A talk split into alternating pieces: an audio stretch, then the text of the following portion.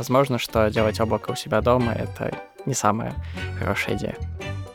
Моя задача — изгонять человека из некоторых процессов. Главное не забывать, что хранить нужно в нескольких надежных местах. Всем привет! В эфире «Политех Петра», а меня зовут Илона Жабенко. Вы слушаете второй сезон подкаста «Переведи на человеческий», в котором мы объясняем сложные вещи простым языком. А помогают нам в этом партнеры Политеха.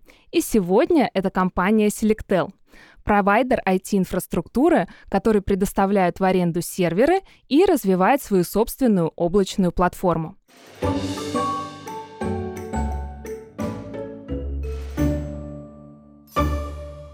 Тема нашего разговора — облака.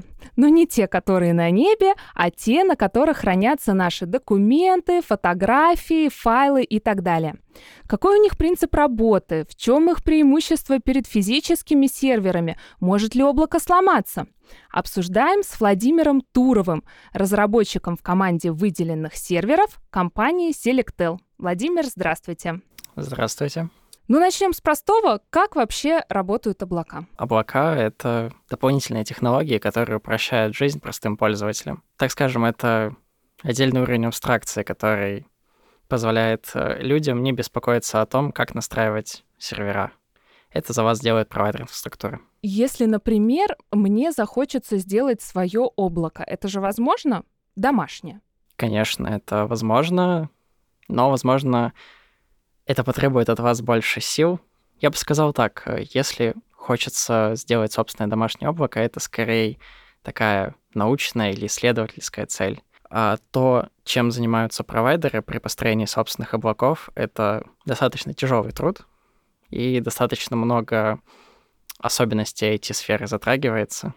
Поэтому возможно, что делать облако у себя дома — это не самая хорошая идея. Облачные технологии, они очень тесно связаны с серверами.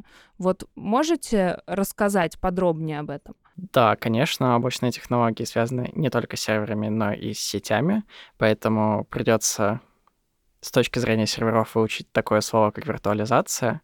В принципе, все крутится вокруг этой самой виртуализации. Ну и с точки зрения сети тут уже скорее правильная настройка всего этого, потому что когда вы используете физический сервер, у вас один сервер, и он может иметь доступ в интернет. Когда вы настраиваете облако, на нем появляются виртуальные серверы. Их обычно много. Ну, как минимум два, хотелось бы. Но можно и больше, конечно. И тогда возникает вопрос, как всем этим серверам дать доступ в интернет, чтобы все работало, все было честно и так далее. Но основной термин, пожалуй, да, это виртуализация. Так, и почему, как вы думаете, облака и облачные вычисления сейчас, в принципе, стали такими популярными? Они используются, понятно, что на бытовом уровне для нас это все очень важно. А, я боюсь даже посмотреть в сторону организаций и любых компаний, которые, безусловно, а, перевели все свои данные в облака. Ну, все-таки стоит отметить, что облака хорошо продвигаются маркетингом, но также не стоит отрицать а, вещей, которые облегчают жизнь при использовании облаков. В частности, при использовании физического сервера, ну, в основе физического сервера лежит физическое железо, и оно умеет изнашиваться, оно умеет ломаться, и этим всем должен заниматься непосредственно человек, во владении которого этот физический сервер. Облака — это большая система, состоящая из множества серверов. Более того, облака сделаны так, что выход из строя одного из компонентов системы чаще всего не заметен для потребителя. И, соответственно, потребитель не заботится о том, что диски изнашиваются, есть какие-то проблемы, этим занимаются администраторы. Таким образом, а, человеку нужно менее, меньше знаний, чтобы поддерживать работу виртуального сервера. Ему достаточно заказать и, собственно, начать работать с сервером. В случае каких-то сбоев, а, максимум, что произойдет, потребителя уведомят о том, что возникли какие-то проблемы, это, возможно, привело к какому- какому-то снижению производительности, но не более. Это вот то, что называется SaaS, Software as a Service, да? Когда мы э, облака, это сервер как услуга предоставляется. А, нет. Обла- серверы как облака — это IaaS, то есть Infrastructure as a Service, Software as сервис — это, так скажем, более высокий уровень абстракции, когда предоставляется не целый сервер, на котором можно делать все, что душе захочется, а конкретное программное обеспечение. То есть с вас снимают даже необходимость как-то настраивать это программное обеспечение. Ну, в качестве примера существует сервис DBAS, это Database as a Service. Там на виртуальном сервере разворачивается база данных, и буквально по одному нажатию кнопки она уже настроена и готова к работе. Вот это Software as a Service. Ну, а компания Selectel, она предоставляет и такие, и такие услуги, правильно же я понимаю? Все так. Класс. А есть вообще вероятность, что сломается облако? Ну, нет совсем безотказных систем. И, как я уже отмечал, облака — это большая система, состоящая из множества компонентов. И сам факт того, что какой-то из компонентов может выйти из строя, да, такое есть, но эти риски заранее просчитаны, и поэтому конечный потребитель об этом может даже и не узнать. Настолько все гладко отработает и перейдет на резервы. А по безопасности у облаков что? Э, безопасность — это вообще отдельная достаточно сложная тема, и не стоит забывать, что в безопасности самое главное, что безопасность всей системы определяется безопасностью самого слабого звена.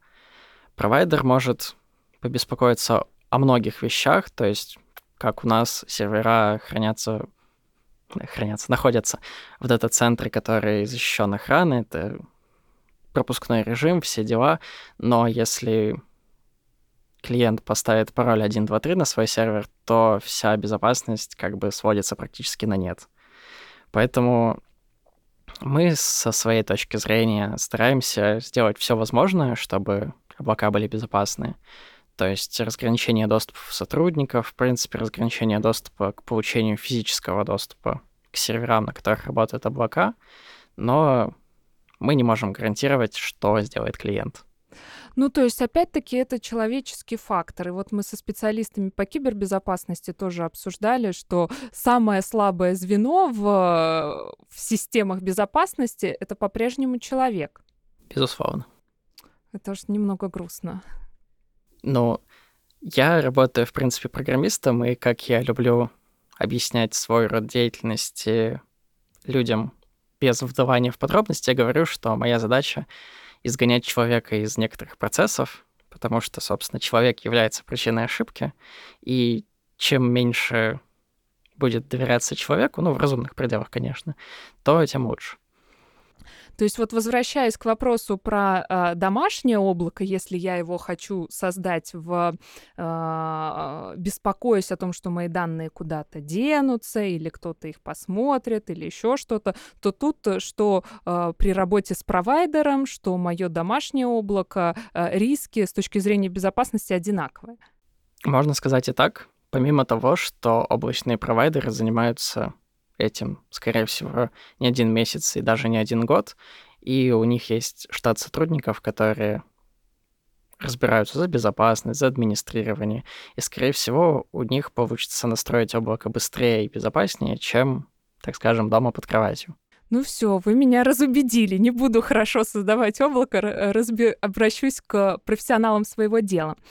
А если говорить э, вот об облаках, ну, в моем понимании, законодателями мод именно для массовых пользователей э, является Apple. То есть вот их iCloud, который они максимально распространили э, по всему миру и которым пользуются очень многие люди и радуются этому. Так ли это? Или вы как разработчик считаете, что э, более какие-то хорошие технические решения предлагают другие какие-то компании?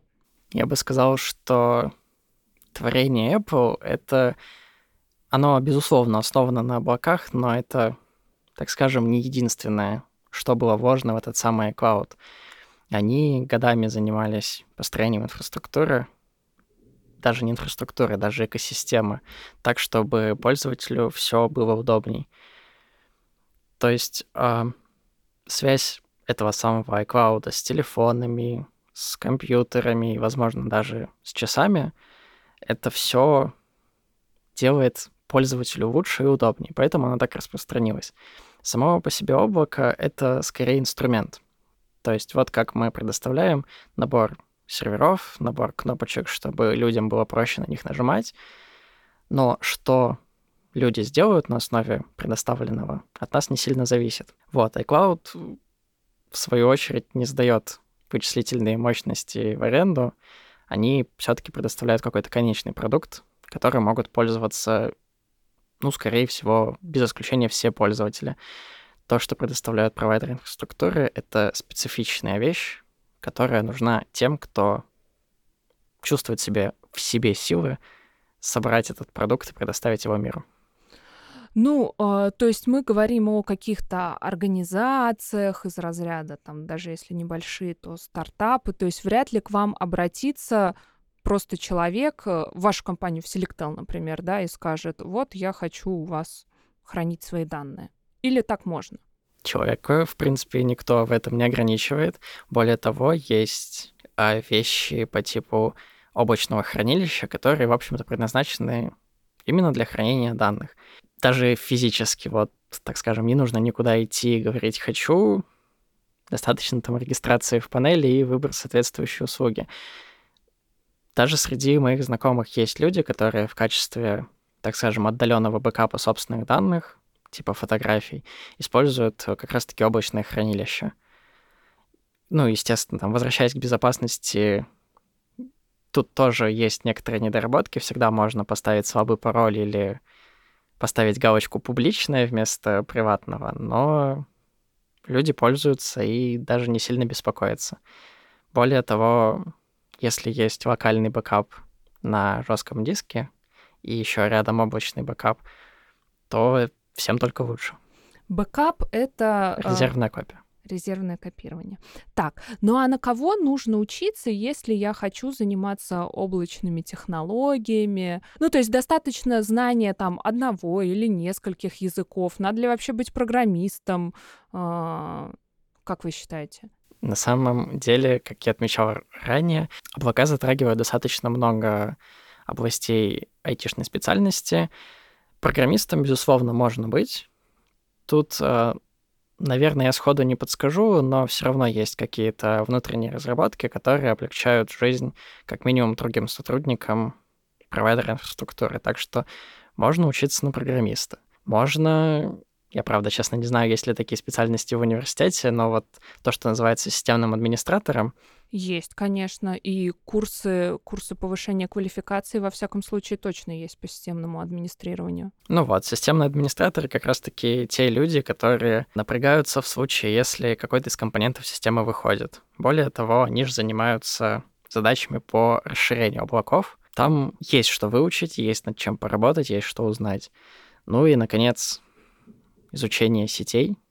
Это тоже достаточно интересный аспект, который тоже используется в облаках. Хотелось бы сделать небольшой проброс в будущее, да, то есть раньше были физические серверы, а, потом появились облака. Что нас ждет дальше, где мы фотографии котиков будем хранить? Тут на самом деле предсказание будущего в IT-сфере это достаточно сложный процесс, но так исходя с какого-то собственного опыта, все программирование, все IT так или иначе движется в какую-то сторону увеличения количества абстракций. То есть раньше с компьютерами общались на языках, на языке нолика и единичек, буквально на перфокартах, что было достаточно тяжело и доступно только ограниченному кругу лиц.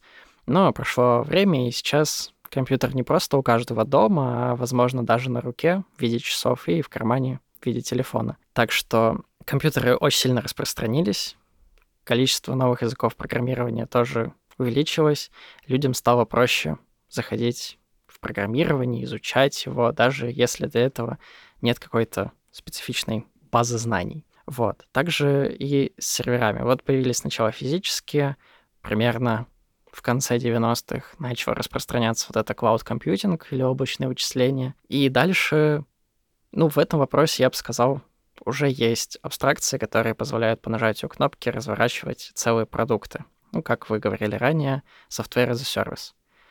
Возможно, в ходе эволюции вот этого продукта окажется, что можно еще больше действий делать по одной кнопке, предоставить еще больше удобства, и ну вот какое-то такое будет развитие. Я читала, что есть э, то ли технология, то ли направление, в котором работают э, разработчики, ученые, а, serverless. А, если я правильно поняла, и, то а, там суть заключается в том, что те нужные данные, которые там, тебе необходимы, они будут раскрываться по кнопки, как вы и говорите, но все остальное время они будут спать. И когда я это читала, у меня возникли э, ассоциации с работой человеческого мозга. То есть э, долгосрочная память, краткосрочная память, так или иначе у нас все откладывается, и э, в памяти, и когда появляется необходимость, мы из чертог разума, как Шерлок Холмс, достаем что-то. Вот серверлесс это об этом? Ну, вы описали достаточно правильно и интересно serverless, хотя многих эта технология вводит в заблуждение, потому что если это serverless, то почему для работы этой технологии нужны, собственно, серверы? Но на деле, так скажем, в русской локализации это называется облачные функции, и, в принципе, написано правильно. А мой друг как раз занимался, а, хотел изучить эти облачные функции, а еще он интересуется авиаотраслью.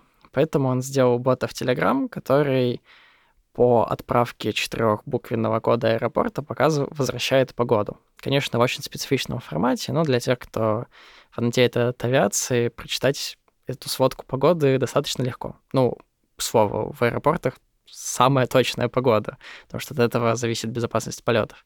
Вот, и этот бот сделан на этом самом сервере, на облачных функциях.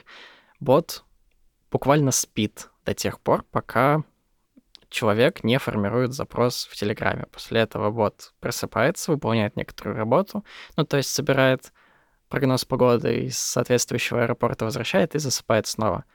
У этого есть несомненный плюс. Оно, конечно, крутится на чьем-то сервере, ну, скорее на сервере провайдера инфраструктуры, но при этом какого-то физического сервера, за которым нужно беспокоиться, за который нужно администрировать, вот этого всего нет. Ну круто же. Ну, с точки зрения, с каких-то точек зрения определенно круто. Скажем так, не каждый продукт можно переложить на такую технологию. В случае с ботом, который делает очень простое действие, согласен, это легко. Если это более сложный бот, который должен просыпаться сам, чтобы, например, уведомить своего пользователя о том, что там будильник или напоминание какое-то. Возможно, сервис — это не лучший инструмент. Ну, понятно, что под каждый запрос должно быть э, свое решение какое-то. Все так. Супер. Владимир, большое вам спасибо за разговор. Отговорили вы меня делать личное облако. Обращусь к специалистам э, и буду хранить свои данные и фотографии, и файлы в надежном месте. И, конечно же, придумывать надежные пароли. Главное не забывать, что хранить нужно в нескольких надежных местах. Так будет еще надежнее. Супер, несколько уровней защиты. Спасибо вам большое. А это был подкаст «Переведи на человеческий». Всем пока. Пока.